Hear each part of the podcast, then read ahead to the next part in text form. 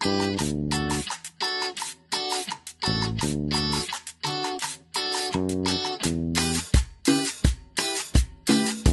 ya estamos aquí en el, ¿qué? 14, 15, 16, 15, güey. 17. ¿Cuál es, chaparrito? En el 15, Cristo Jesús. Este, mi nombre es Fernando de León y me acompaña en esta mesa Alberto, el romántico, el soñador eterno Orozco. Ustedes se preguntarán por qué. El señor eh, era amante de la Casa de los Milagros, del Calicanto, de ir a escuchar trova, Fernando Delgadillo, de covers obviamente. Tiene de- 17 años, cabrón. Pero de bueno. nuestros grandes intérpretes trovadores de la ciudad de Chihuahua. Todo esto a raíz de el Sobreviviré, video famosísimo chihuahuense que se hizo. Entonces ahí hubo... Resistiré, güey. Sobreviviré, resistiré. La misma madre, es la misma chingadera, güey. Vamos a resistir sobreviviendo. Así y a sobrevivir resistiendo a esta enfermedad. Oye, Alberto, ¿cómo estás? Muy bien, ¿y tú? Yo estoy ex- extremadamente bien. Un poco triste porque ya eh, la cerveza escasea.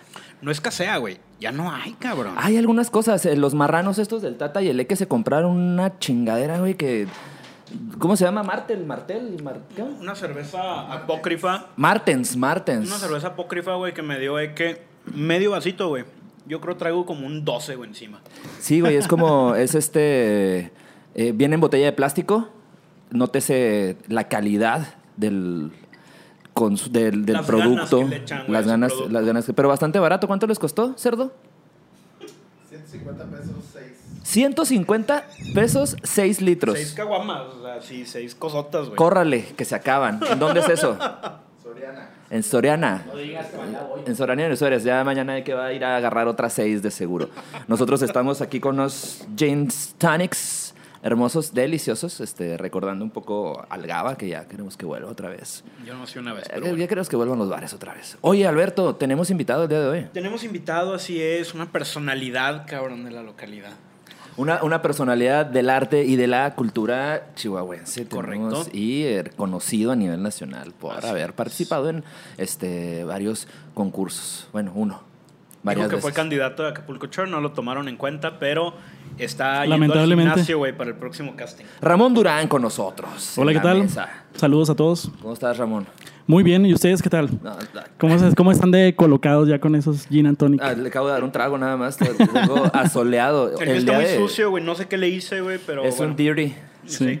Dirty Sí. Goose, güey. Fue por haber Ajá, tomado sí. la, la cerveza que te dieron estos Yo creo que chavos. sí, güey. Se ensució. Oye, Sí. Eh, pues ya el, el- el programa pasado tuvimos la oportunidad de platicar acerca del mundo de la gráfica en sí, en general. Ahora eh, toca el turno hablar un poco de la escultura. Así es. ¿Qué pasa con la escultura?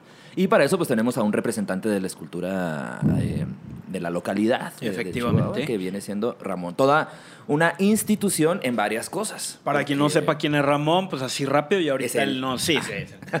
ya él nos, nos abrirá un poquito más el panorama.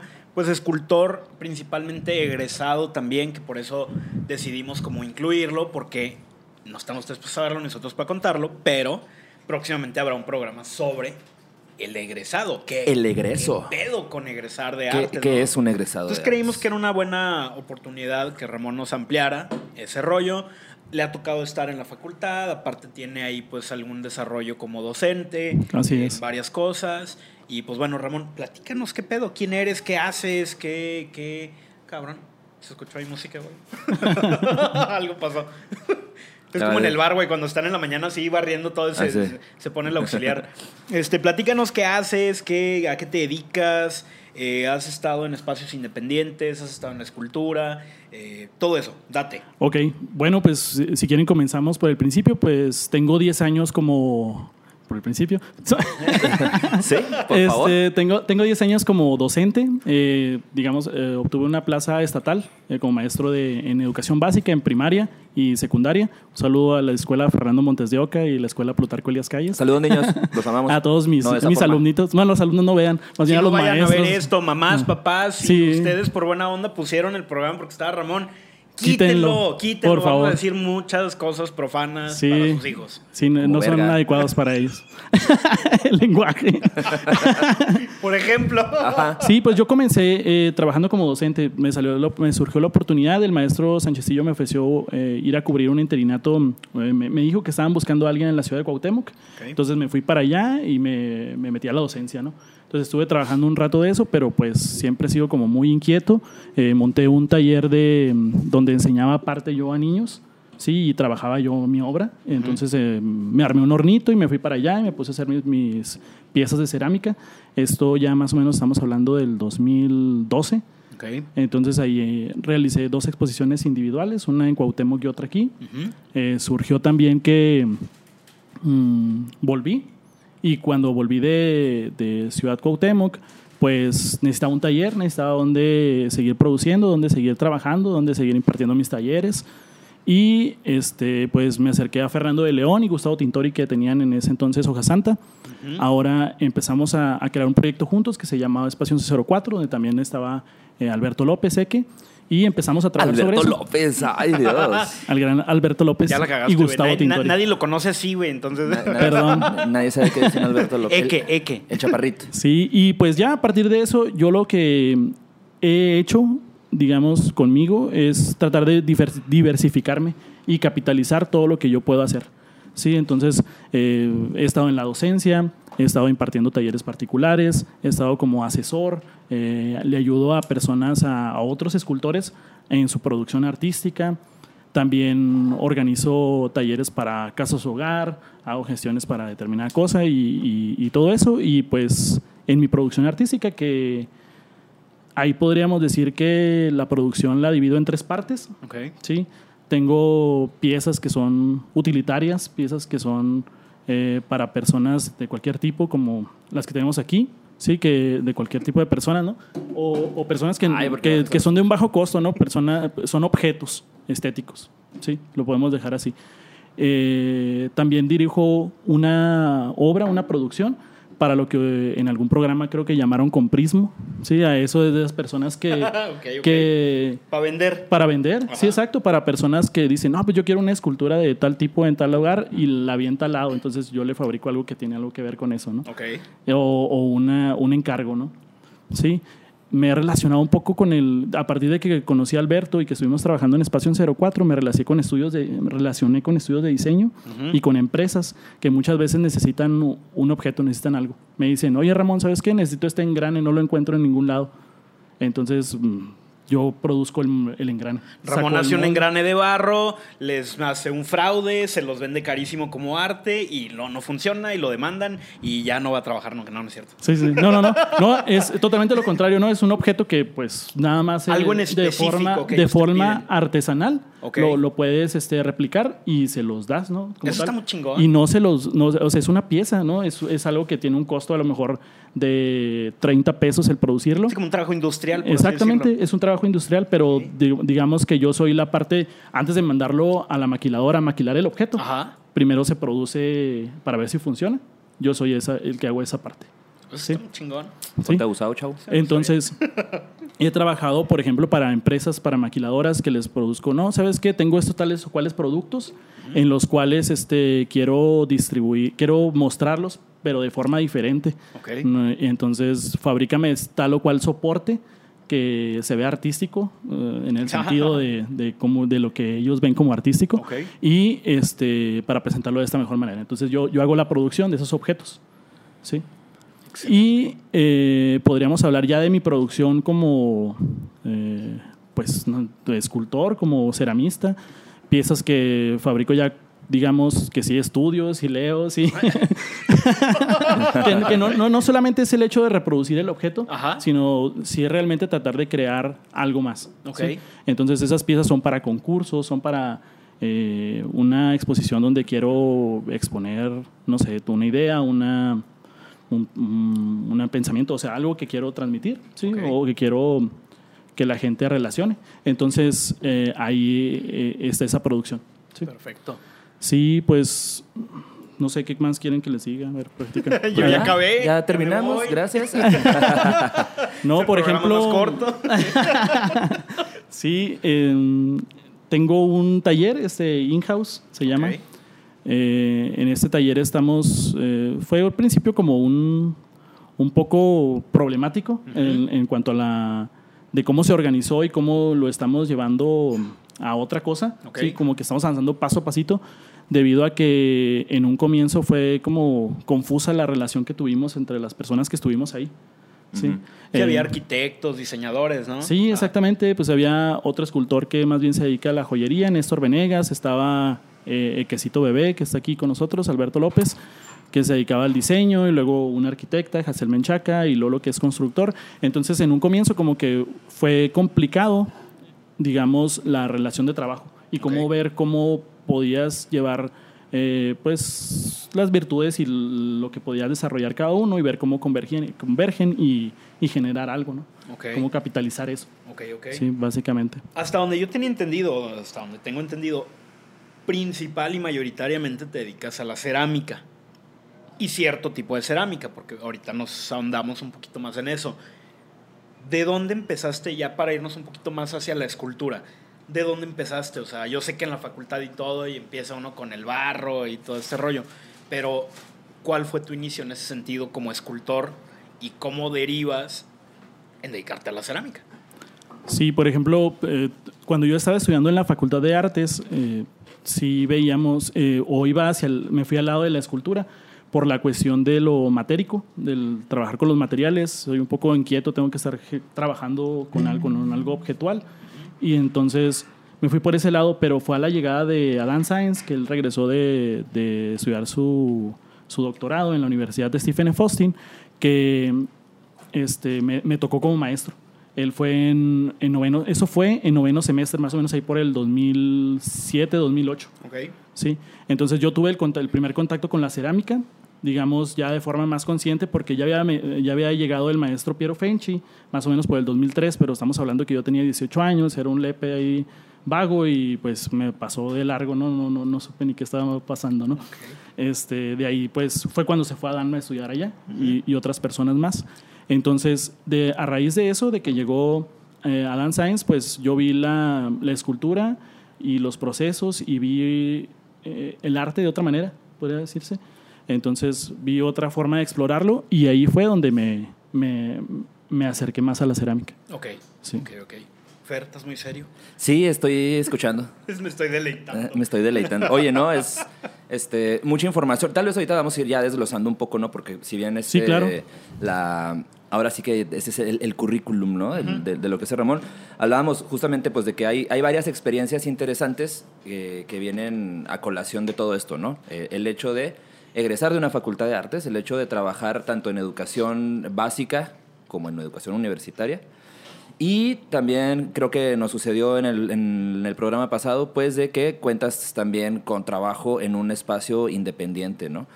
Y eh, es, es un ejemplo bastante interesante acerca de los abanicos de posibilidades que puede haber en- al momento de que estudias arte, ¿no? Sí, sabes que es lo, que les mencionaba en un comienzo. Yo eh, lo que he hecho es diversificar. O sea, hay veces que tengo que hacer una pieza monumental de tres metros y medio, sí, a lo cual le dedico dos, tres meses y es una lana. Y hay veces que también tengo, yo tengo un sueldo mensual, ¿no? Que es este por dar clases en educación básica. Y hay veces que me sale un proyecto en el cual tengo que asesorar tal cual cosa. O hay veces que tengo que generar simplemente un producto, un objeto que nada más es esto. Entonces yo siempre estoy ocupado entre todas esas posibilidades que yo tengo. Y eso es lo que me da solvencia económica y es lo que me permite este, pues seguir estudiando, seguir informándome, seguir produciendo. Aquí tengo una pequeña duda, ¿no? Si no mal recuerdo, empecé a dar clases como hace, no sé, 17 años, algo así. Ay, Y tuve la fortuna de estudiar Amo. educación artística. Si a algo le saqué, porque en algún momento di clases en kinder, en primaria, en bla, bla, bla. Si algo le sacaba yo, era dar clases en primaria, güey. Porque considero que el desarrollo del niño es muy diferente al del adolescente, que es donde ahorita me dedico, ¿no? Ahorita yo realmente trabajo como profe de prepa y a mí me parece una edad maravillosa porque el niño ya tiene una conciencia de que está aprendiendo. Pero en la primaria, cabrón, o sea, el desarrollo es casi, casi motriz, cognitivo y se chingó, no hay sensibilidad. Bueno, sí hay sensibilidad para las artes, pero está como en ese proceso de desarrollo. Claro. ¿Cómo manejas ese pedo de escultura o de artes? Sí, Eh, pues en realidad no, no es tanto como la escultura, sino son las artes, ¿no? Eh, Entonces, y en específico las artes visuales o artes plásticas. ok. Entonces, en realidad son conceptos básicos que muchas veces no hay ni siquiera que, no, no se lo tienen que aprender, ¿no? No tienen que saber ellos que están, haciendo, que están utilizando texturas visuales o texturas estás formando táctiles artistas, o vaya. exactamente, no estás formando artistas, Ajá. estás formando personas que sean, que aprendan sobre ese lenguaje y que experimenten eh, con él, que se lleven una experiencia estética y que sea algo agradable para ellos. Sí, Eh, son clases de 50 minutos a la semana, en las cuales nada más es una experimentación y se llevan, ¿qué? Un rato agradable. Sí, yo lo veo de esa manera. Ya a lo mejor doy clases en secundaria, ahí es un poco como que tienes que, a lo mejor ya mostrarle otros conceptos, ya, ya decirles qué es la fotografía, qué es este, el arte prehistórico, qué es esto o lo otro. Entonces ya a lo mejor ahí se ahondas un poquito más, pero de forma más anecdótica. Ok, perfecto. Perfectísimo. Nos queda poquito tiempo. ¿Haremos corte? No. Vamos a seguir.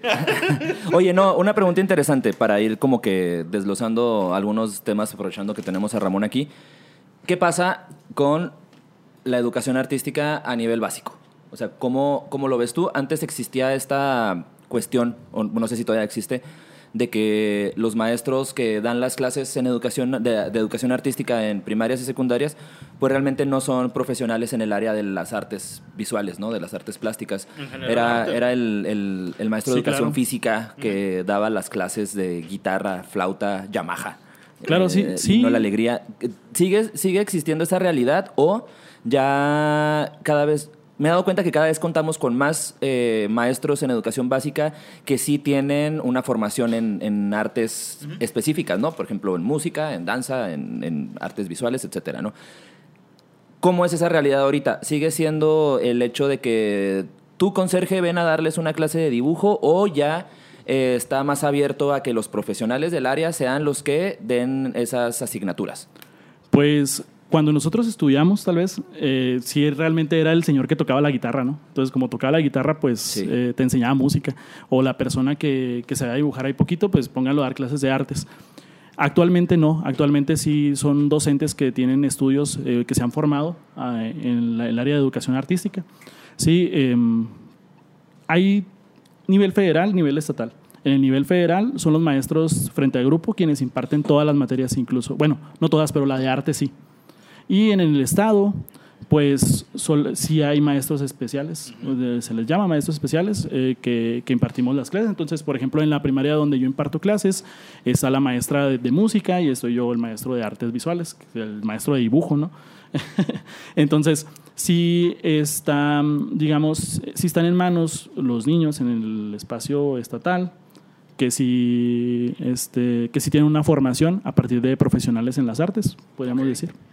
Sin hacer proselitismo, pero eso se lo debemos al buen Felipe Calderón, porque sus porquerías gubernamentales dejaron una marranada educativa que permitió que la gente con formación en, en artes entrara en la currícula formal de una escuela. Salud. Felipe Calderón, yo siempre he sido, yo soy de derecha extrema. ¿Se ve? ¿Se sabe? Sí. Entonces no es por hacer proselitismo, pero Felipe Calderón es uno de esos pocos eh, aciertos que pudo haber tenido. Ajá. Todos bañados en sangre, pero. Así es, pero con eh, profesores de arte, Pero con profesores. Ajá, Bien formados. Exactamente, bien formados. ¿Qué tal? Oye, vamos a un pequeño corte porque el chaparrito está muy estresado. Hoy viene, hoy viene fajado el Hoy chaparrito. viene muy guapo, cabrón. Sí, se me hace muy extra. abrió y dije yo, qué guapo hombre. Wow. Vamos a corte. Sí. Oye, pues gracias al cielo que ya los encargados de la educación a nivel básico son expertos. Sí, güey. Sí, sí, sí. Bueno, no es creas. por nada, güey. Yo estuve en escuelas privadas y toda la vida tuvimos Ay, un artista, güey. Una persona que a eso se dedicaba y mis profes Dios. siempre fueron pintores, güey. Ay, qué artistas, ¿eh? ¿Qué, qué, cuál- ¿Quiénes fueron tus profesores? estaba Miguel Hernández, creo se llama, güey, que por mucho tiempo estuvo en Casa Chihuahua, que yo no sabía, Ah. pero él le hacía el muñequito, güey, al mago Fénix. No me acuerdo cómo se llama, un mono, güey, un. Sí, claro. el- Ah, ya, sí. Él lo Sí, sí, sí, hizo, sí. güey, hacía las escenografías de gobierno, güey. Entonces ya cuando estás niño dices tú, órale, Yo tenía el kit de magia del mago Fénix. Yo también, güey. Estaba muy chido. Sí, las bolitas esas nunca Ah, me sí. salieron, güey. Fíjate, fíjate que ahora las, eh, las escuelas privadas eh, aceptan muchos egres- recién egresados de, de las facultades de artes, o sea, de, de- cualquier área para que impartan sus materias y es como un escalón. Primero entras a una escuela privada y luego ya te dan luego plaza o... Sí, ya te vuelves un huevón del sistema uno, güey. Pues ya, ya te empiezan a pagar bien, ¿no? Ya. Sí, porque sí son así como agarrados. Sí. Sí, tienen que aprender. A ustedes les cobran un montón y luego a los pobres profes les pagan bien poco. Efectivamente. Malditas escuelas privadas Sí, Tres malditos. idiomas. Síganme comprando cosas. Ay, no. Sí. que pagan muy poco. No te creas, hay escuelas privadas que sí pagan muy poquito, ¿no? Nunca Bueno, he trabajado creas, en escuela no sé. privada. güey. Yo. Elisad paga muy poquito, dice el chaparrito, que por eso salió corriendo de ahí. Yo trabajé en una escuela, bueno, no era privada. Bueno, Tampoco era escuela. ahora que lo veo, ahora que recuerdo. La escuela esta que está por Bellas Artes, ¿no? ¿Es- ¿Esa te refieres? La que Ah, está... Había una prepa. Una prepa. Había una prepa que no me acuerdo cómo se llama esa maldita prepa de gente corrida. Entonces, fue una estafa, fue una estafa muy chida la que nos hicieron. ok. Entonces, me estaban solicitando un maestro para una clase de fotografía. Entonces, ya, pues fui. Ah, no, Simón, y no sé qué tanto te vamos a pagar. Este, creo que iban a pagar bien la hora, como 150 pesos la hora o algo Ok. así. Dije, ah, va, le entro, ¿no? Este, al final yo ya no pude y dejé a alguien, este, le pregunté a alguien que si quería tomar esas clases y sí, y las cosas se fueron poniendo muy feas porque ya era de que, no, pues es que tú le tienes que cobrar a los alumnos para las- eh, cuando Oh, estés ahí, tú le dices que te paguen y todo, que ay, no mames, güey, o sea, y si iban o no iban, pues ya tú estabas ahí esperando a que te pagaran ellos, no me acuerdo cuánto era lo que tenían que juntar entre ellos, pero tú les tenías que cobrar, ¿no? Alguna vez trabajé en la Maestros Mexicanos. Ah, ¿Y qué tal? Una escuela privada. Fíjate que extrañamente, güey, en cuestiones de libertad creativa, es uno de los trabajos en los que más a gusto he estado. Porque a mí me dijeron, allí está el grupo, Dele. haga lo que quiera. Y yo generé una clase de arte contemporáneo con salidas similares al resultado de arte contemporáneo. Miren, esto es una estopa y esto es un solvente, cosa que ustedes ya conocen. Si los, si los unen... Vamos a hacer una relectura del objeto. Lo pueden utilizar, se pueden mezclar. Lo que no hay que hacer es aspirarlo directamente. No, estaba muy a gusto, güey, porque realmente no estaba supeditado a pintura, escultura, ¿no? Que pasa Claro. muchas veces esto en la educación abierta, en la educación pública, que ah, si te limitan, por ejemplo, yo estoy muy a gusto dando mis clases de pintura, pero desde un principio me dijeron, aquí es pintura. Nada de que de escultura y vete por otro medio. Ah, Nada que la desmaterialización No, del objeto. por ejemplo, lo padre es que son conceptos. Entonces, eh, el concepto que tengo que manejar es fondo y forma. Ok. ¿Cómo le enseñas fondo y forma? Pues ahí te las ingenias, ¿no? Entonces Claro. ahí hay, que hay, hay cosas que hacer que, que no te limita por la pintura o por la escultura, por cu- cualquier medio, sino simplemente es ver qué es un fondo y qué es una forma, ¿no? Eso está muy chingón. Entonces, eso, eso es lo que creo que, que está agradable. sí, y ayuda. Y ayuda. Y ahorita creo que no, no te respondí bien lo del, como que a qué me dedicabas y a la cerámica o por qué me No, por lo, la lo que cerámica. pasa es que creo que muchos te identificamos como una persona que se dedica sí a la escultura, pero en específico a la cerámica. Sí, uh, creo que sí es una de las cosas que, a las que me dedico a la cerámica, pero también a las, digamos, a la fabricación de moldes y piezas de resina. Ok. Sí, digamos que mis dos especializaciones son fabricación de moldes, eh, de réplicas de piezas en fibra de vidrio, resinas y todo esto, Ok. y la cerámica. Y lo que más me gusta es la cerámica y hay veces que como que lo, lo cambio. Ok. Hay veces que digo, bueno, pues ahora me voy a hacer una pieza de cerámica que más bien es una pieza única, una pieza que nada más la construyo y que disfruto al hacerlo y todo esto, y se mete a hornear y sale igualita, ¿no? Ok. Y de repente, pues en la cuestión de moldes y en la cuestión de fabricación de piezas de resina, pues es diferente el proceso. Estás, eh, es un proceso más largo, ¿no? En el que generas la pieza y luego le sacas el molde y luego haces el vaciado y luego la lijas y luego la pules y luego esto y luego no me gustó y mejor le cambio el color y ese es el otro. Entonces es un proceso más largo, pero que es más perfectible. Ok. ¿sí? Entonces, Fer, quedamos ahí ahorita, traías como que una, un caminito de la educación y hacia... No, Ah, ya bueno. se me olvidó. Ya nos Ah. vamos, ya acabamos. Ya acabamos. No, eh, em- em, eh, era la, la pregunta acerca de justamente de, de cómo es que ahora la, el- la educación artística en educación básica ya tiene esta figura del maestro que tiene una especialización en, en artes. ¿Cuál es el contraste? Aquí tú que, que lo haces y pues tú también, en- en- bueno, no es cierto, sí. ¿Has dado clases de universidad en algún Muy momento? pocas veces y no fijo. Ah, ok. Este, por ejemplo, yo no he dado clases en primarias ni en secundarias. Gracias al cielo. Sí. Gracias al cielo. Este, tú, eh, ¿cómo contrastas estas dos cosas? El hecho de que nosotros pensaríamos que los alumnos universitarios ya están como que listos y encaminados y totalmente dispuestos a estudiar lo que escogieron. Y a veces nos damos cuenta de que no es cierto, no es cierto. Sí, exactamente, sucede. pues, Son eh, los niños más grandes nada más. ¿Cómo contrastas esto? Sí, eh, exactamente de esa manera, ¿no? Eh, identificas que en realidad también los alumnos universitarios pues tienen carencias eh, de, muchos, de muchos tipos, digamos, eh, para, la, para entender qué es el arte y cómo se van a ir desarrollando, de dónde se quieren ir y qué quieren generar y qué quieren hacer. Entonces, están muy cómodos recibiendo como información y no están dispuestos como a hacer las preguntas. Entonces, eso creo que es, el- es lo complicado y hay que tomarlo así como que, mira, fíjate, y, y tratarlos eh, de la misma manera, ¿no? Que, que a lo mejor, que como trato a mis alumnos de, de primaria, ¿no? Sí, sí, así tratando de enseñarles, mira, pues Sí. es que esto es... A es- ver. es- mira, fíjate, aquí está lo... Tienes esta forma, tienes este objeto, y luego cómo lo transformarías a esta otra... ¿Y para qué lo quieres hacer? ¿Por qué? Ok. Si ya existe aquí, que entonces ¿para qué funciona esto? Y, o sea, sí de una forma más, más amable y empática. Entonces, eh, creo que no hay mucha diferencia en el sentido de cómo los tratas o cómo platicas con ellos, pero sí en las grandes capacidades que tiene una persona que ya es un adulto, que es un adulto, que es un adolescente que ya está terminando de ser. Sí. Sí. ¿Crees Eh, tú que esa carencia, güey, se debe a Ahí que vas. anteriormente... No, güey, no. Anteriormente, luego precisamente, no había, güey, esa, esa necesidad de, de que una persona con formación artística diera la clase de artes y te llega un inútil, güey, a la universidad, un huevonazo que no sabe escuchar, no sabe poner atención, y a pesar de que ya escogió, vamos a suponer a alguien, no sé cuándo escogen, güey, sexto semestre, quinto, escultura, diseño, güey. No, ya las cosas han cambiado mucho. Ah, ya ha cambiado mucho. Sí, ya, chiqui. Ahorita ya escoges desde, desde primer semestre, entras ya nada más con dos opciones. Ok, Desde primero. Y algo muy interesante que sucedió es que a nosotros que nos tocó estudiar era de que jódete los tres talleres, este, primero y segundo. Y si quieres dejar uno, dejas nada más o escultura o gráfica. Pintura no la podías dejar, tenía que acuerdo. ser como que de a huevo.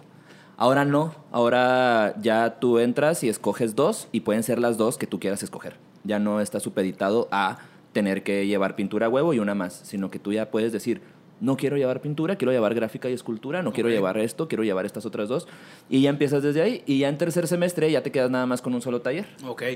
A lo que yo iba era esto, ¿no? Hay carencias en los estudiantes universitarios de artes. ¿Crees que se deba a que no había profes de artes especializados en la prepa, en la primaria, bla, bla, bla? ¿O es una huevonada generacional? Que yo muchas veces pienso que sí es una huevonada generacional. Porque Pues- nosotros éramos muy latosos. Yo me acuerdo que éramos gente... Yo nunca. Mames, Sí me acuerdo güey. los post-its que puse. sí me acuerdo la, la, la cara del profe Martín Moreno cuando vio ahí la... Martín Moreno le bajó calificación a todo el grupo por mi culpa. Y cuando una alumna le dijo, oiga, ¿por qué nos bajó calificación? Pregúntale a Alberto.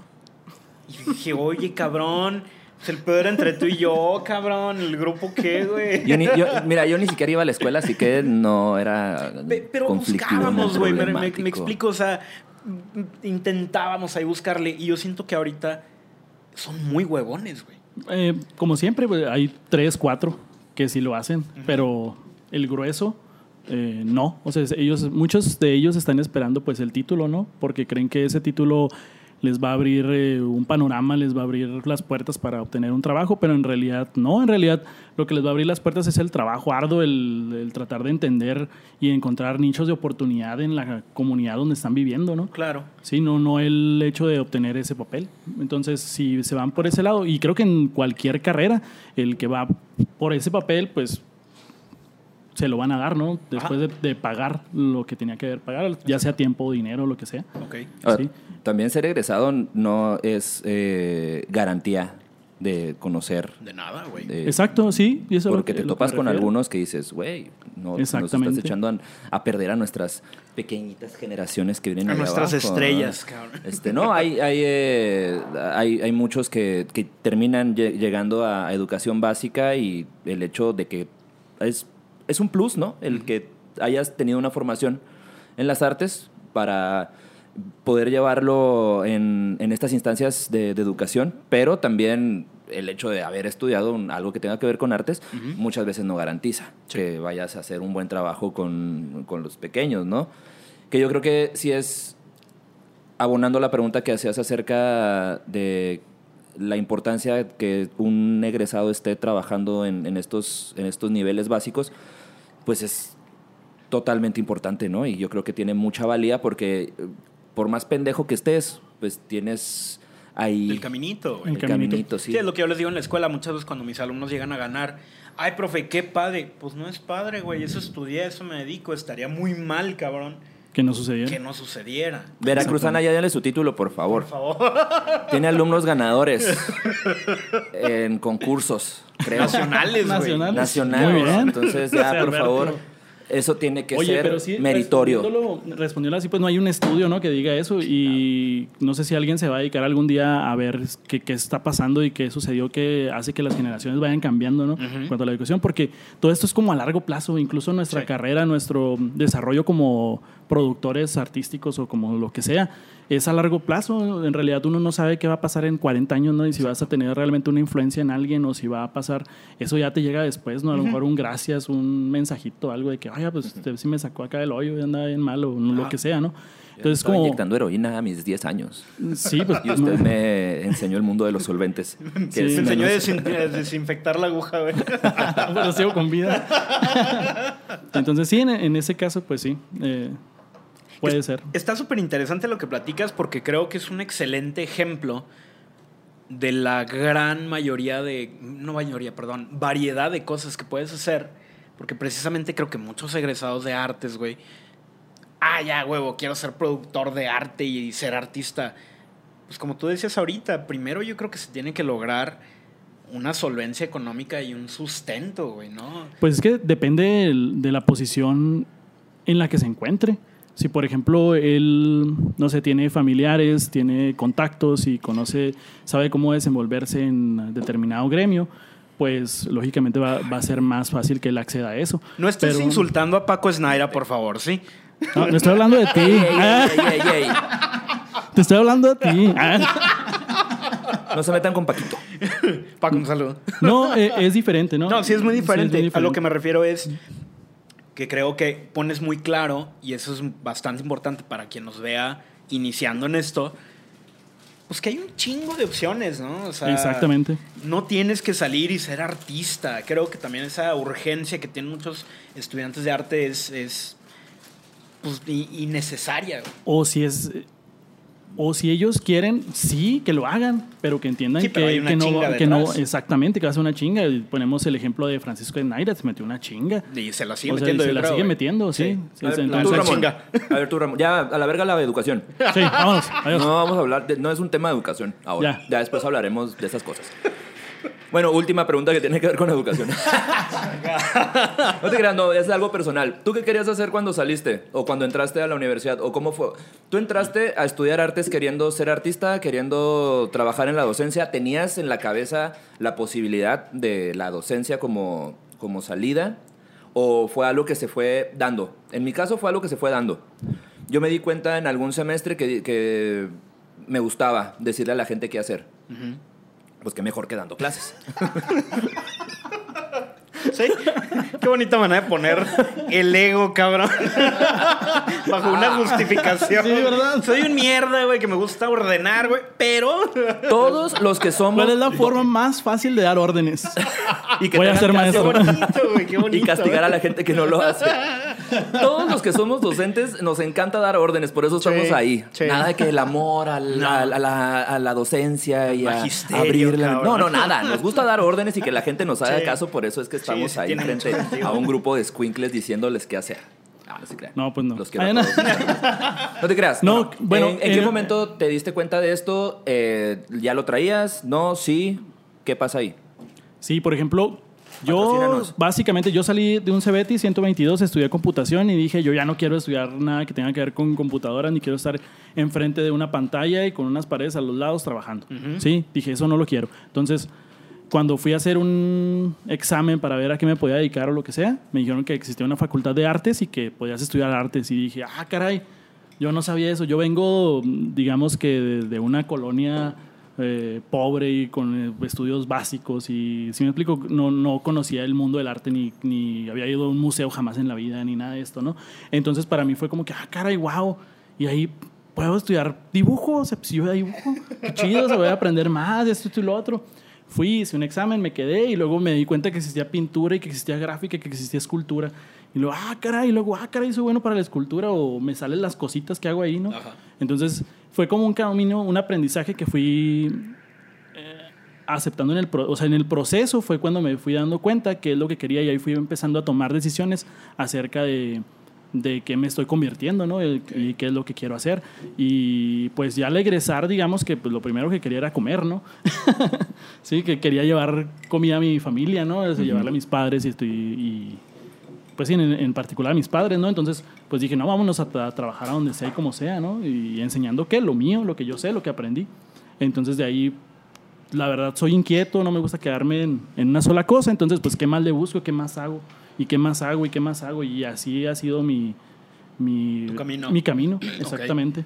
Sí, en algún momento, pues hubo ofertas de que, ¿sabes qué? Puedes irte a estudiar a Nacadoches, eh, hay becas para eso y lo otro, pero por cuestiones familiares eh, no, no pude irme. Igual pasó con, con Paco, que me hizo la invitación de irme a trabajar al taller de Javier Marín, también por cuestiones familiares que en ese momento yo pensaba que, que iba a colapsar el mundo, ¿no? Por, por, la, por la edad que tenía, ¿no? Y nada 23 que años, ahorita ¿no? es cuando está colapsando el mundo. Sí, exacto. Y, y estoy bien tranquilo. me vale madre. Me vale madre, ¿no? Ya, ya con, con la edad, con la experiencia, pues vas, te, vas- volteas al pasado y dices, ah, caray, pues si no era tan difícil tomar esa decisión, pero no, no era, no era el tiempo, no es, y, Ajá. y- y este es el camino que yo tomé y es lo que yo realizo.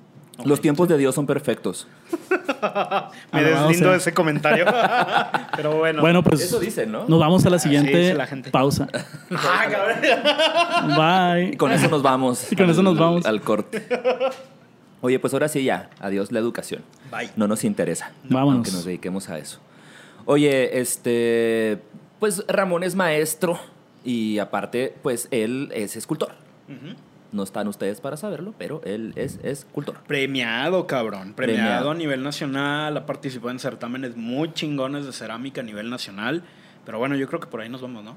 Por ahí nos vamos. Eh, quisiera abordar este tema con el cuestionamiento acerca de. No te creas. Eh, eh, ¿Qué pasa con la escultura? Eh, ¿qué, eh, el, el programa pasado hablamos de la gráfica, el panorama como general. Mayra nos hi- hizo bien como que darnos un contexto porque ha tenido la oportunidad de estar en otras partes, en la Veracruzana, donde sí, sí tiene un título. Y. ¿Qué pasa? ¿Cómo ves tú el- la escultura eh, desde un punto general? México ha tenido muy buenos escultores. Chihuahua, ¿qué pasa con la escultura en el norte del país, en, específicamente pues en nuestra ciudad? Y eh, cómo ves el futuro de la escultura en el mundo. Ah, En el mundo, en el planeta. en, el planeta, En Holanda. En, en En nuestro sistema solar.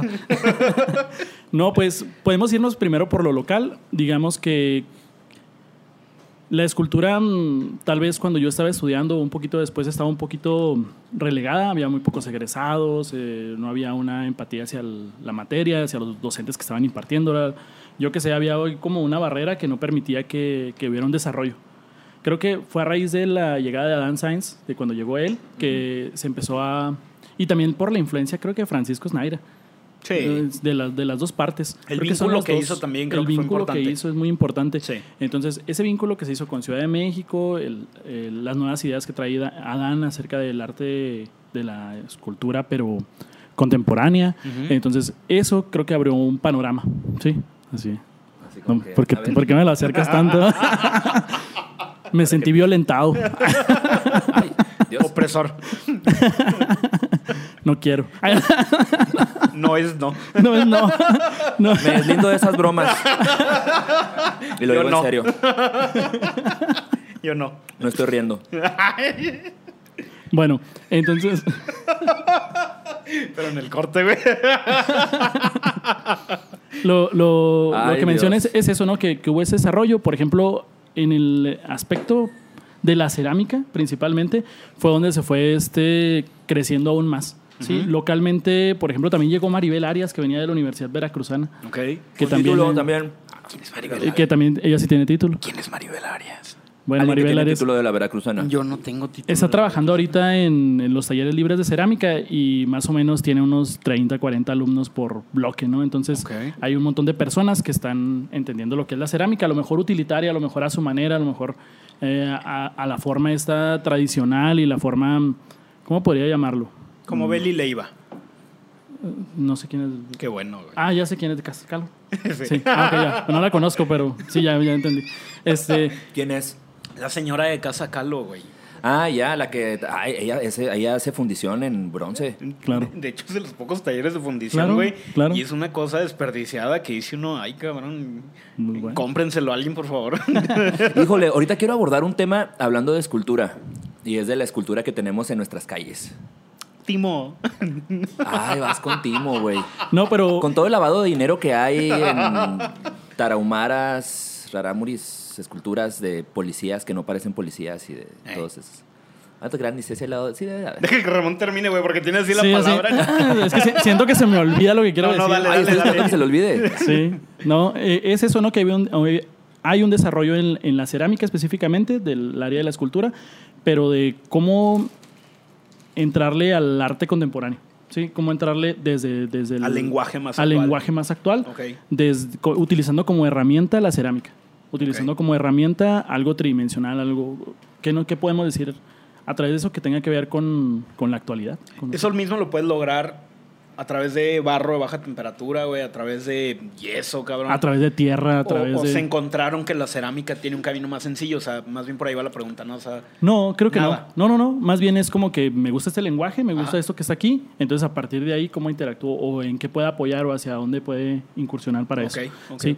No sé, eh, pongo de ejemplo Carlos Zamorales en 2017 con en la Bienal de Venecia con Sí. esas ocarinas de cerámica. Sí, que le produjo un taller. Sí. Mm, La verdad no me acuerdo cómo se llama el taller, pero este que eso es arte contemporáneo, ¿no? Es arte Sí, sí, sí. actual que se está haciendo en este momento. Entonces, que fue a través de la cerámica. Entonces, ¿cómo se puede hacer eso, no? ¿Cómo se puede seguir haciendo eso a través de la, de la escultura o de la cerámica en específico? Ajá. En el ambiente local, pues, a raíz de Adán Sáenz, a raíz de las clases de, de Maribel Arias, que tiene su taller, que tiene sus clases, que tiene todo eso y desarrolla su obra, y de la misma manera Adán, eh, también surgieron nuevas personas. Por ejemplo, está Verónica Enz, eh, que es la, la novia de Kigra. Sí, así es, su pareja, que es de origen menonita. Ella tuvo su formación en Canadá, me parece.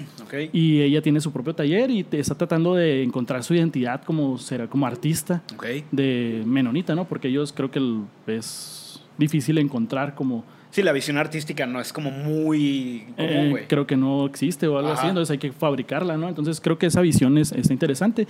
Y está también esta Patricia Luébano con su... Con su Pato negro. Pato negro. con su pato negro que pues es una es, es la cuestión de de ella viene del diseño se fue a estudiar a Japón una estadía Ok. y aprendió pues un poco más de cerámica y a partir de ahí empezó a generar sus productos pero ya desde otra visión más empresarial y más de generar productos para venta y para Sí, eso como muy de, digo, sin demeritar a los demás, como de muy alta calidad, ¿no? Como de una calidad casi casi comercial a nivel masivo. Bueno, es lo que yo he visto en la, en la escultura de, de esta chava de Pato Negro, que ves una pieza de cerámica y digo, no le pide nada a lo que puedes comprar en Liverpool, en fábricas de Francia. en- Sí, Ay, sí, tampoco, ¿eh? Sí, exageraste un poco, pero, pero no, más bien a lo masivo, a la, a la venta, al poderlo llevar a, a una página en internet y poder Ok. estarlo distribuyendo de tal manera y tener series que van hacia Eso, eso a cumplir valor, yo creo, ¿no? funciones, El todo hecho esto. De, de taller pequeño y de buena factura Ajá. y objetos de diseño. Sí, más bien por ahí va, no tanto Sí. por el chingármelo. Ok. Ok. Sí, Me dan asco ustedes y su cerveza, ¿eh? digamos que en el digo. ámbito local está sucediendo eso.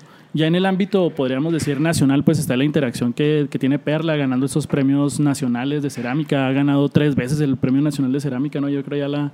Ah, otra vez Perla. este, Perla, Francisco Esnaira Paco, también. Eh, Adán, ¿no? Adán aún no lo ha ganado. Todavía no. ¿Tú tuviste un premio? Yo también tuve un reconocimiento, un, un tercer lugar, se llama Premio San Pedro Tlaquepaque. Y en, la, Homero. y en la ocasión que yo estuve, eh, híjole, se me fue, déjame de checo porque se me dan los nombres. Ay, traía apuntes, ¿eh? Cabrón. Sí, es que soy muy malo. Mm, Vino preparado con su lebritita de termochisa. Patrocínenos. Síganme haciendo descuentos. No, bueno, lo que Ramón busca. Saludos a Laura. Decirle a que no te has comunicado con nosotros la mera, mera cosecha. Estamos esperando la llamada. Probablemente vamos a tener que hablarte nosotros a ti para hacer Qué negocio. pena, güey. Hola. Hola, Me gusta tu este- producto. Soy un Ah, señor que Ahora tiene sí. un programa. De, en esa ocasión que yo gané el tercer lugar, Israel Gómez, que es de Ciudad Juárez, ganó el primero en escultura. Homero Anchondo, mm, sí es Anchondo, es Homero... Creo que sí es Anchondo. Sí es Anchondo, ¿verdad? Sí, ¿verdad? Él, él ganó el segundo lugar y yo gané un tercer lugar en la Premio Nacional de Cerámica. Entonces nos trajimos tres premios de... Güey, Chihuahua le pega, le está, como que se le acomoda. Órale. Sí, es Sí. como, es como, es como Brasil y México, entonces como que se les acomoda a ganar ese tipo de premios, ¿no? A la madre, güey, Lo sé, ay Dios. Lo siento, no sé de fútbol. Ah. Vamos a hablar de Acapulco Shore. de De Palazuelos, De Palazuelos, rey. ese sí sé. Que para el público bonito que nos ve, acabamos de descubrir que Ramón es un ávido fan de Palazuelos, mi rey. Compartimos ese gusto. Eso lo hace una persona bien. Continuamos. Pues sí, podemos ver eso en el ámbito nacional. Eh, ya acercándonos más a las altas esferas del arte contemporáneo, pues ya podemos hablar de Ana Gómez, podemos hablar de, de déjenme saco mis apuntes, eh, porque soy bien de Cisco Jiménez, Maribel Portela, eh, Paloma Torres, Iván Puga, que están interactuando a través de la- con la con, como una herramienta la cerámica. No, no siempre utilizan la cerámica, pero se utiliza la cerámica para poder interactuar y, y son actuales, ¿no? Ok. Sí. Ok. No sé qué más Yo me quedé bloqueado con Palazuelos. Ay. Yo me quedé bloqueado con Palazuelos. Fíjense que el, el- ¿qué fue? En el 2019 cuando hicimos el encuentro de sí, 2019. ¿El año pasado? El año pasado eh, organizamos el encuentro de cerámica contemporánea por parte de la Facultad de Artes. Eh, dentro de la Facultad de Artes hay un cuerpo académico que, se, que es sobre gráfica y escultura y en ese cuerpo académico pues de- desarrollamos este, este evento donde hubo pues 10 exposiciones, más o menos 20 ponencias, hubo mm, no sé, talleres, cuatro talleres. Lo, me- lo mencionábamos el, el programa pasado justamente con una exposición de Jalapa, de Veracruz. No sé si de Jalapa en sí o si de Veracruz en, en general. Que muy buen trabajo, ¿no? Había un trabajo. Sí, exactamente. Por ejemplo, bueno. eh, escuché, estaba escuchando su programa, mencionaban esto de, la, de lo de la Universidad Veracruzana. En, en este caso, pues la Universidad Veracruzana ya no tiene el taller de cerámica tan funcional. Más bien son los talleres libres, los talleres que se encuentran en, en Jalapa mismo, que ellos tienen un, un impulso muy grande.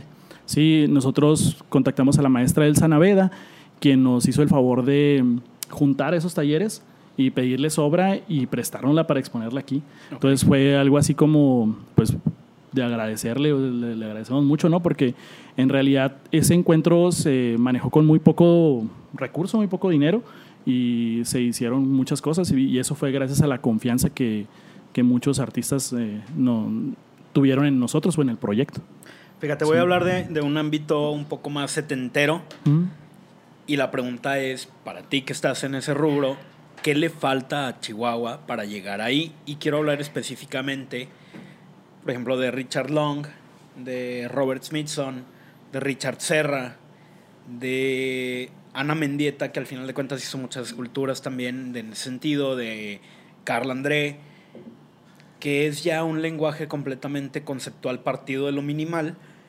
¿Qué le falta a Chihuahua? Porque yo siento, por ejemplo, que Chihuahua sigue teniendo esta tendencia a lo tradicional, ¿no? O sea, a juntar el barro, a generarlo, hacer una estructura, esculpir, secarlo, sacar el molde, bla, bla, bla, vaciarlo, hacerlo 25 veces en bronce, etcétera, etcétera.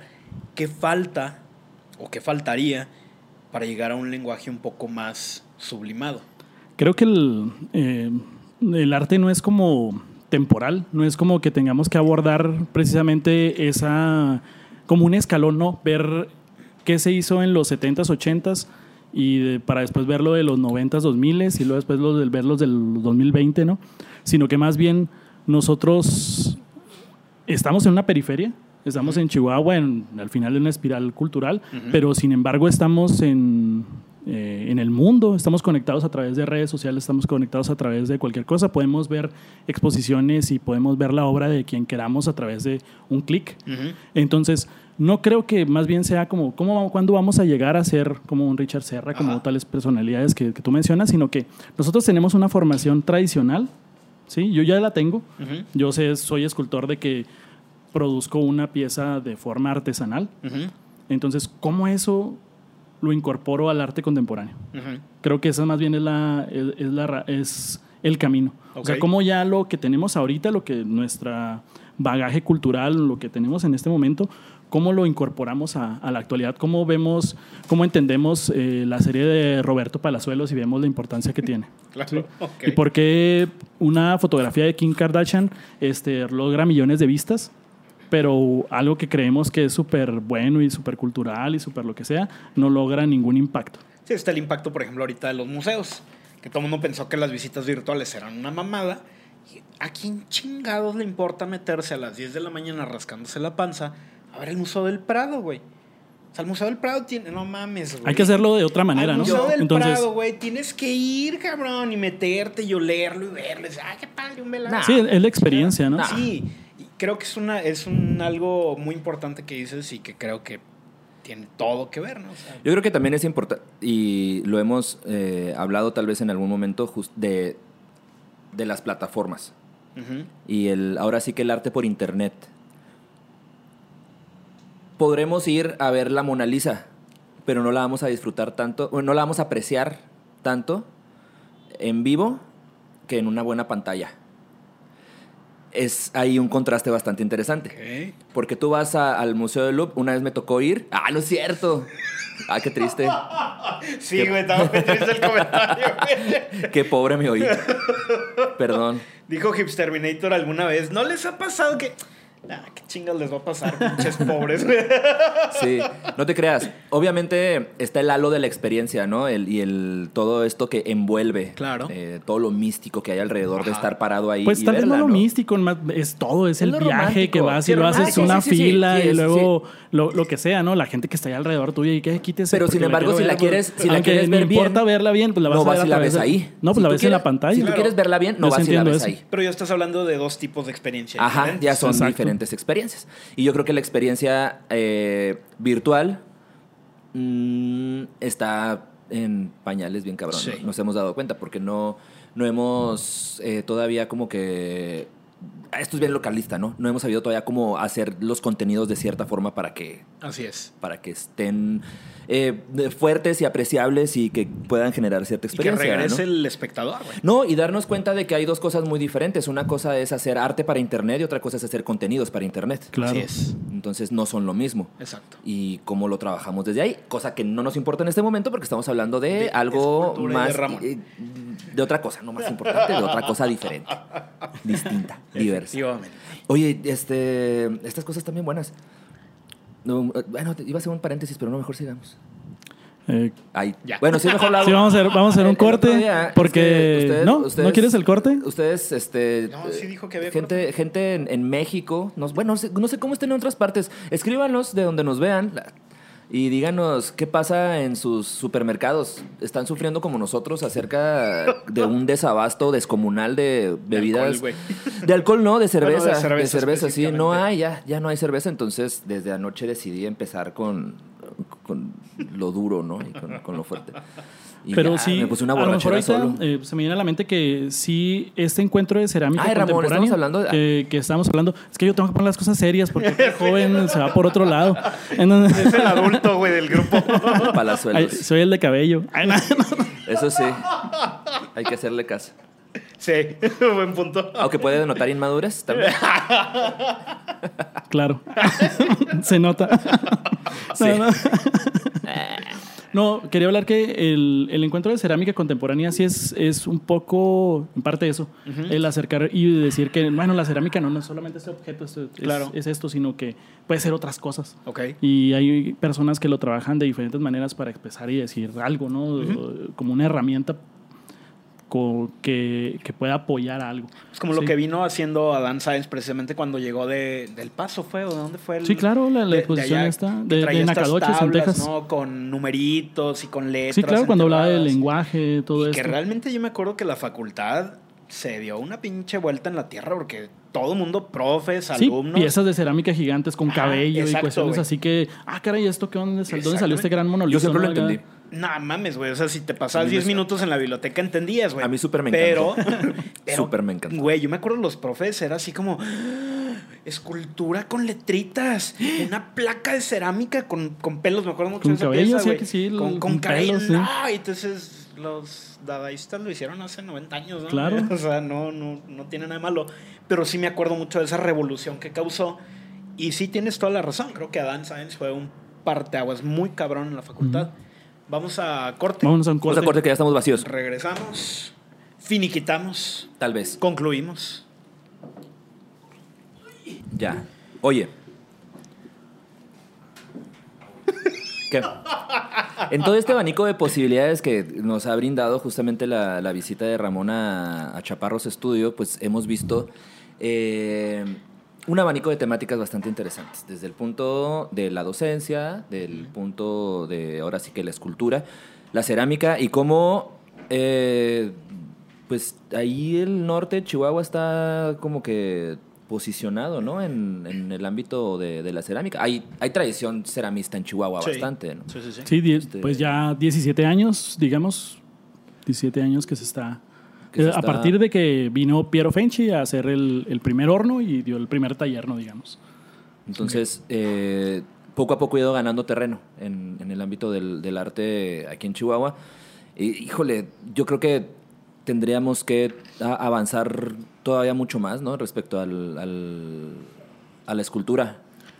Ahorita mencionábamos a, a- a manera de juego el hecho de, de todo el, el- el arte que tenemos en nuestras calles, ¿no? Bueno, no es, no es el arte, los monumentos estos que, que tenemos y que... güey, Fierro viejo reciclado. Pues es que es lo que pasa, por ejemplo, este camino escultórico, ¿no? Que hicieron, este, lo que sucede es que responde a eso que tú mencionabas ahorita, ¿no? De decir que estas piezas son del arte contemporáneo, pero ¿de qué? ¿De, de cuándo? ¿De qué época? Sí. Se vuelven, se anulan. Cuando Sí. ya están en, en- en un espacio público, ya no nos es impresionante, ya a la gente común y a la gente que estudiamos arte tampoco es el objeto. Y dices, ah, la firma y es la persona y es el objeto, pero en realidad ya no tiene otra aportación. Sí, a lo mejor en el funcionamiento de una sociedad no sirven para nada, ¿no? O sea, Sí. no generan No nada. generan nada. ¿Cuál es? Entonces, pueden, sí, sí son Ni importantes. sombra, cabrón. Son, son importantes eh, para la historia, para lo que sea, Sí, pero sí, sí. ya cuando están ahí, pues en realidad ya no se vuelven símbolo, no se vuelven algo, un referente para nada. Así es. ¿Cuál es su opinión personal acerca del corredor escultórico que tenemos desde, ¿qué es? Ahí Palacio de Gobierno hasta el Parque Lerdo. ¿Qué les parece? ¿Les gusta? ¿No les gusta? A ver, tú, Ramón, ya. Sí, el escultor, porque yo te voy a decir que no, güey. A ti no te gusta es, es nada. exactamente, es de lo que estaba hablando exactamente, de, son piezas que ya se pierden, que no, no tienen que ver con nosotros. ¿sí? Exacto. No tienen que ver con nosotros, no es este... Fueron parte de fueron algún parte imaginario colectivo de los 70 de de, los la ruptura 70s. mexicana y que son figuras muy importantes. Claro. Los nombres, los apellidos. los apellidos. Pero y la lo que- cosa esa horrible que está afuera del Santander en la Independencia, una plateada enorme que no sé ni de Ah, quién un papel aluminio jodidos es. hecho bola. Ese está muy padre. Yo he escuchado, yo he escuchado una serie de, de explicaciones. ¿De quién es? No sé, güey, nadie sabe. Dice Es- Camacho abajo. Dice Camacho. Es que precisamente Ah, yo, pinche Camacho. yo he escuchado desde lavado de dinero, tapado de proyectos, tenían una lana pero mejor la destinaron. Pues como que pensaron hacer una pieza de bronce, ¿no? Y luego Ah, al último mejor me hicieron una estructura de metal y la papel forraron, la con, forraron con papel con aluminio. Con palitos de paleta por dentro, güey. Sí, sí, sí. O sea, hay una historia. Yo no la conozco, pero por lo que he escuchado alrededor de esa escultura, dices tú, no mames. o sea, ¿no has güey. visto esa escultura nunca? Sí, güey, Ah. pero no, no, no. Lo que no, no conozco es la, la historia verdadera. Conozco No, todo yo. el chismerío que hay alrededor. Ajá. Y cuando hay tanto chisme, pues es por algo, güey. Híjole, Claro. es que está tremendamente culera, güey. Sí, está... Esa es la frase correcta para describirla, güey. Sí, perdón. Sí. Tremendamente culera. Sí. Ramón, dentro de, todo, de to- dentro de todo esto, también, sí, óigalo, también tiene un taller. Ajá. Un espacio independiente, un taller en donde... eh, no, pues mejor que nos diga dónde, qué pasa en ese taller. ¿Qué es lo que sucede ahí? Bueno, pues yo estoy situado en la calle Cuarta entre Mina y Jiménez. Ahí está, In-House Industries. In-House Industries. Ahí es mi taller personal donde yo trabajo, donde produzco moldes y piezas y produzco mi obra personal. Pero también, eh, digamos, subrentamos ahorita el espacio para eh, artistas o para diseñadores o para alguien que sea del aspecto creativo, que quiera poner un- uñas. una oficina. Eh, Sí, lo, te, Ah, te- te- ahorita te platico una anécdota, pero sí. Sí. bueno, Es muy contemporáneo. súper contemporáneo. Entonces, el... Te Donde, hacen diseños de Van Gogh.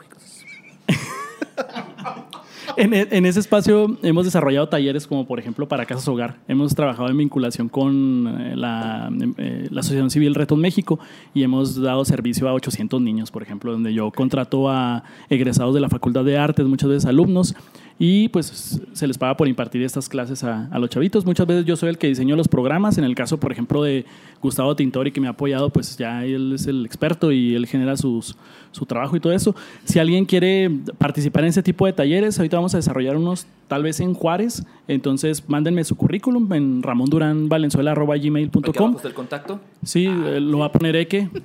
Aquí. Eke, aquí. Porque. Ha- Hazle así, güey, y que lo sigan. Sí, sí eh, porque sí, la- las personas con las que yo tengo contacto, pues eh, muchos ya como que perdí el vínculo o lo que sea, entonces necesito personas que quieran impartir esos talleres, se quieren ganar una lana y de una manera correcta. Y pues también fíjense que como está trabajando un arquitecto ahí y un constructor, pues conmigo, son mis socios, pues eh, hemos entrado así como que a la instalación de piezas escultóricas. Primero empezamos con la, con la pieza que yo instalé en la, en la planta de Heineken, en Meoki, y empezamos con eso. Ya abran, por favor. y de ahí este nos fuimos a, a instalar abran. otras piezas para lo del Festival de Arte Nuevo. Por ejemplo, Ok. ayudamos en el montaje de la exposición de Alex Zacarías. eh, empezamos a, digamos que trabajamos con la logística para el mural que pintó Argeo Mondragón y, y todo eso. O sea, instalación te refieres desde lo básico de instalar. Desde, desde que, ¿sabes por qué? Oye, decirlo. está, tengo esta pieza, ya la hice, pasa mucho en el arte, tengo estas 300 piezas, 400 piezas y las quiero instalar que ten- estén a una distancia de 1.5 centímetros para que se vean de tal que manera. en Entonces, les, sí, claro. O, o un martillo, un desarmador, un taladro, ¿no? Ok. Ay, Entonces, ¿qué le esos serviría? servicios son los que, los que brindamos. eh, Nos surgió la oportunidad y se brindó. A Pues fíjate que eso está súper necesario porque precisamente vemos ahora el corredor escultórico que surgió hace como, no, ¿qué? Es, sí, escultórico. Las que están oxidadas. Esas cosas, güey, hace que tres Están años las pusieron. Es un desmadre, güey, porque en unas hicieron un montoncito de tierra, en otros desmadraron. Ay, un en una hicieron un montoncito de en tierra. una, güey, en la de Felgueres. Ajá. Pero en las otras están ahí puestas como a lo pendejo. Tumbaron una fuente histórica. No es Y- cierto, no era histórica, no mamen. Nada, y vas, Relájense un chingo. vas a un- una ciudad un poquito más civilizada y pues ves que la puta escultura tiene una base, cabrón. ¿Qué es una ciudad un poquito más Claro, o, o por Lo que ejemplo, que ya, no sea ni Chihuahua ni Sonora, ya ahorita güey. lo que estamos Menos hablando es que entre más eh, Chihuahua se vaya mm, acercando Ajá. al arte contemporáneo, pues va a haber esos montajes extraños, ¿no? Que si necesita diseñarse una base específica Claro. para determinada cosa, o tiene que colgarse, o tiene que fabricarse un soporte que no puedes mandar desde Eslovenia, ¿te acuerdas? Híjole, sí, güey. Eh, una vez instalamos una pieza, eh, nos tocó Palacio de Gobierno. en Palacio de Gobierno, que pues no querían, man- o pesaba mucho el soporte, ¿no? Como para el, para el flete, o pensaban que no venía. Entonces, Sí. una de las cosas era fabricarlo mejor aquí el soporte. Ajá. Entonces, ¿dónde sacas a alguien que haga ese soporte que sí, le, sí soporte esa pieza que vale tanto, ¿no? Ok. Entonces, eh, creo que en ese aspecto eh, eh, es, sí llegamos a, a- a apoyar en eso. Ok. Y es, y, es, y es otro campo de especialización. Y lo hemos hablado de todos los campos de especialización, ¿no? Desde el hecho de la docencia, de lo que siempre hablamos de la curaduría y la museografía y todo esto.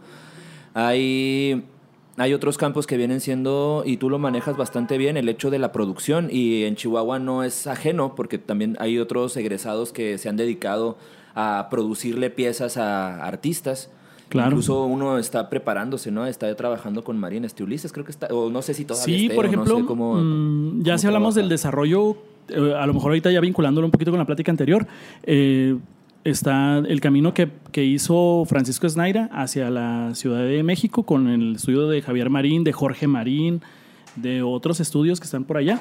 Está este Morales, ¿cómo se apellida este? ¿Cómo se llama? ¿Quién? se apellida Morales, eh, un chico que estuvo unos semestres en Bellas Artes, salió, pues muy buen escultor, excelente escultor, una factura, Ah, creo que ya sé quién es, pero se no me apellida Morales, se me, se me fue el nombre. Y luego está Ulises, está este otro chico, el amigo de Gustavo, ¿cómo se llama tu amigo? ¿Cómo se llama tu amigo, Gustavo? Ni sabe. No tiene amigos. No tengo amigos. Valga, es que soy tremendamente desmemoriado para los nombres, pero están tres o cuatro personas. También es una chica que está trabajando ahí en el estudio de Javier Marín. Entonces es como el, eh, un camino que se, que se hizo en la escultura hacia allá. Ok. Y también, pues, en el lado de Nacadoches, por el lado de. de Ahí andan de otros. de Adán Sainz. Ajá. Pues es- se fue Adán, se fue después Kira, Kira Calondi, que ella está dando clases, me parece que en Indianápolis. Ella es la encargada del taller de cerámica de ese, de ese lugar, esa universidad. Y luego eh, se fueron, se fue Gaby Hija, Gaby que ya Híjar volvió, que ahora está con nosotros aquí en la facultad. Está también Aldo. Aldo, Ornelas, está Eric Ordaz, que él eh, fue alumno de, de otro maestro ceramista y que hizo el vínculo con Piero Fenchi y se fue hacia allá. Homero está allá ahorita, Se ¿no? acaba de ir Homero. Entonces, el camino de la escultura, pues, tendió esos dos, digamos que esos dos pilares, eh, o esos dos vínculos que hicieron a través de Adán y a través de, de Francisco Naira, de Paco, pues han hecho un desarrollo. ok. Sí, en, en la escultura, a lo mejor a nivel local. Eso es importante porque históricamente pasa mucho que se quedan relegados un poco la escultura y la gráfica al momento de, de estudiar arte. Pasa aquí, no sé en otros lugares. Aquí sí pasa. Y todo el mundo, ah, voy a ser pintor. Tú, tú eres pintor. Pues muchas veces por el simple desconocimiento, ¿no? De- Eso de, es de- de qué sucede sí. en las otras áreas y que pasa? ¿Qué cómo lo sucede? pueden vincular y luego muchas veces ya en la actualidad, pues, ¿qué es escultura? ¿Qué es pintura? ¿Qué es gráfica? ¿No? Es arte, ¿no? ¿Qué, qué vas a desarrollar y qué herramientas vas a tomar de, de, de qué lado para poder decir lo que tú quieres decir? Entonces em, ya es muy transdisciplinar, podríamos decirlo. Eh, ya eh, eso de las técnicas o no sé, de las los áreas. de- abordajes, ¿no? Los abordajes. eh. Ok. Entonces, a lo mejor sí se ve mucho al desconocimiento todos. No, pues a pintura, porque Yo creo le- que sí. yo pintaba. Tiene que ver o con, yo dibujaba. tiene que ver ¿no? con mucho desconocimiento. Sí. Lo hablábamos en el programa de gráfica la vez pasada, ¿no? Hay demasiado desconocimiento acerca de. Si igual de la escultura no lo hay tanto, porque pues es algo que también tienes como que desde chiquito el- el- las manitas para trabajar con plastilina y cosas así. Llega un momento en el que, ay, güey, ¿cómo le hago ya de una manera más profesional? Y sí, pues es algo que involucra mucho trabajo. Así es. Y yo creo que ya, vamos cerrando, con Ramón tuvimos un gran ejemplo acerca de que eh, hay muchas salidas y que se desarrollan todas, tanto como su obra personal. ¿Qué va de tu obra personal? Que ahorita estás haciendo cosas interesantes con mm, cables Básicamente. Sí, sí, sí. y LEDs. Sí, uno los oculto y otros los dejo fuera. Ajá. Oye, ¿qué pasa ahí? ¿Estás haciendo otro abordaje eh, de una escultura más que más interactiva, de un arte que tiene que ver con lo digital, bueno, con mecanismos, etcétera? Sí, claro, eh, pues es eso, ¿no? Yo, yo me identifico como un artista de periferia. Yo estudié en la Facultad de Artes, estudié una licenciatura, estudié una maestría, me especialicé en la cerámica, me especialicé en la escultura, la fabricación de moldes y todo esto, que es artesanal. Entonces, ¿cómo eso lo, lo incorporas al arte contemporáneo? Sí.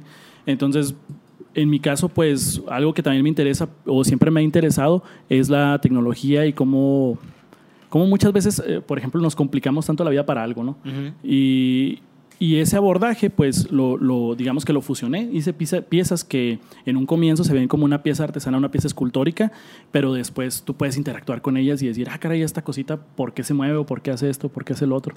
Ok. Sí, como ese cambio, ¿no? Esa eh, doble visión del mismo objeto, podríamos decir. Entonces, esa exploración la hice, eh, tomé varios talleres, eh, eh, tomé un taller con Daniel Palacios en Berlín, así como Alberto Orozco en línea. Órale, pues, culera. Eh, tomé un taller con Iván Abreu, con José Jiménez, Sí, no. eh, con este, ¿quién más puedo nombrar? Con varias personas que, que me han dado textos y que eh, eh, me han dado la oportunidad de investigar pues otro ámbito de la, de, de la obra tridimensional. Ya no, le vamos, ya no lo podemos hablar ni siquiera de escultura, ¿no? Exacto. sino algo que es tridimensional y que a veces que pues, es intangible, que a veces es efímero, que a veces es, perdón, es todo eso, me emocioné. Sí, ya vi, güey. En el nuevo pedestal. Una disculpa a todos nuestros invitados anteriores que estuvieron batallando con el micrófono.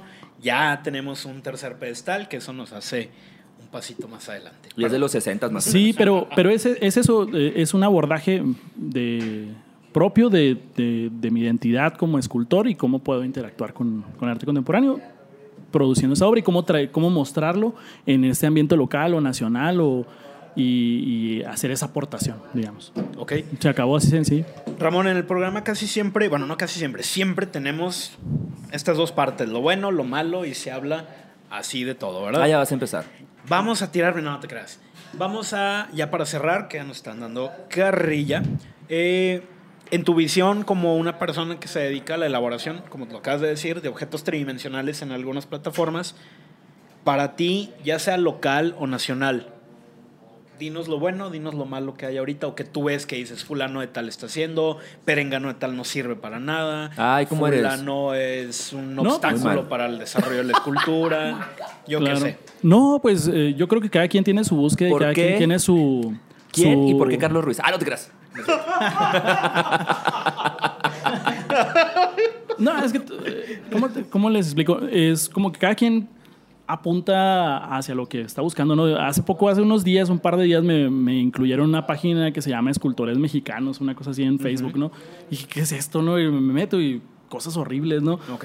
este, horribles, realmente horribles. Y luego suben fotos y ¿qué hago con este tronco? Y, y ¿qué hago con esta otra cosa? Y, en el culo. Entonces, Ya. entonces ahí eso es lo que creo que, que está mal, ¿no? El- el- la idea de quedarse con la idea de la escultura como el tratar de llegar al parecido, a la mímesis de un objeto, a la forma y a la representación de algo y quedarse con eso. Creo que, que ahí está el error.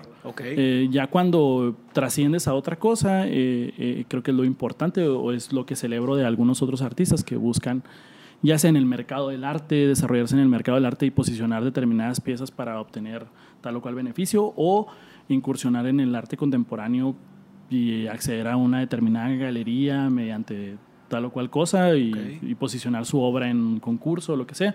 Creo que eso es lo que celebro de las personas que pues, tienen En tu visión, lo bueno, algún artista que recomiendes, algún grupo, algún colectivo de escultura, alguna referencia tuya que nos pueda recomendar. Ahorita en la mente traigo a Ana Gómez porque vi obra de ella y quiero traerla para el encuentro de cerámica 2021, el Ok. 2021.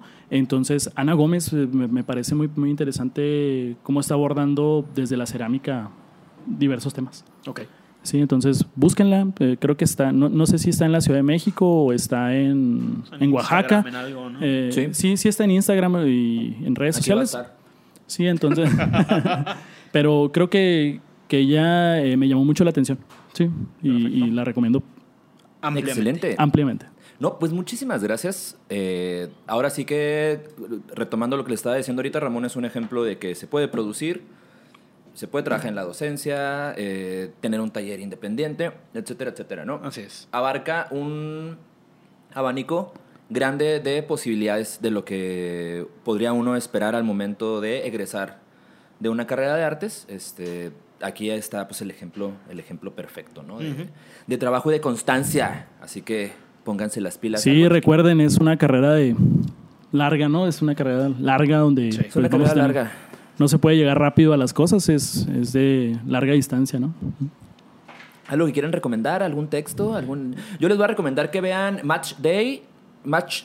Sí, ¿no? Match Day se llama. Eh, Inside FC Barcelona. Match Game, no, Match Day. Day. Ay, algo así, búsquenlo. Es el, el Netflix. Ok, ay. la acaban de subir.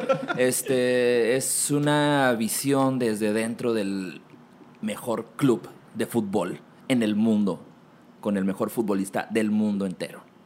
Vean eh, Roberto Palazuelos. Palazuelos, Ah, por favor. mi rey, por Pa- favor. Palazuelos mi rey se llama, para que vean que los mismos problemas que, existenciales que tienen ustedes lo tiene un millonario, Exacto. que tiene un, un castillo y varios este, condominios y lo que sea, Pero Así no lo viven igual. pero son exactamente los mismos cuestionamientos. Exactamente. Obviamente no los van a vivir igual. Match Day, Match Day, ¿verdad? Sí, Véanlo, por Match favor. Day, Inside FC Qué Barcelona. horror. Como Por nuestros dos compañeros están en la pendeja, iba a aprovechar para cerrar el programa, agradecerles que han venido. Ramón, agradecerte que hayas estado aquí. Muchas gracias. Visiten Pero- mis redes, ramón.duranvalenzuela. Aquí van a estar abajo en los en, En Instagram, para que vean la obra de qué Sí, hablo. descripción así, en la descripción del video. Eh, suscríbanse al canal, Sí. activen la campanita, denle like al video. ¡Ay, güey! Háganlo, no mames, por favor. No les cuesta nada. A nosotros no nos beneficia tampoco en mucho. Bueno, tal vez en algún momento nos eh. pueda beneficiar, pero no lo creemos absolutamente. Así es. A nuestras 300 personas que nos ven, gracias. Este. Neta, los amamos un 300. Chingo. Ya me voy. Muchísimas gracias por haber llegado. Con, fíjate, con 300, personas, con 300 personas somos el más exitoso programa de cultura en Chihuahua. Fíjate. Con tres, así de pobres estamos. Adiós.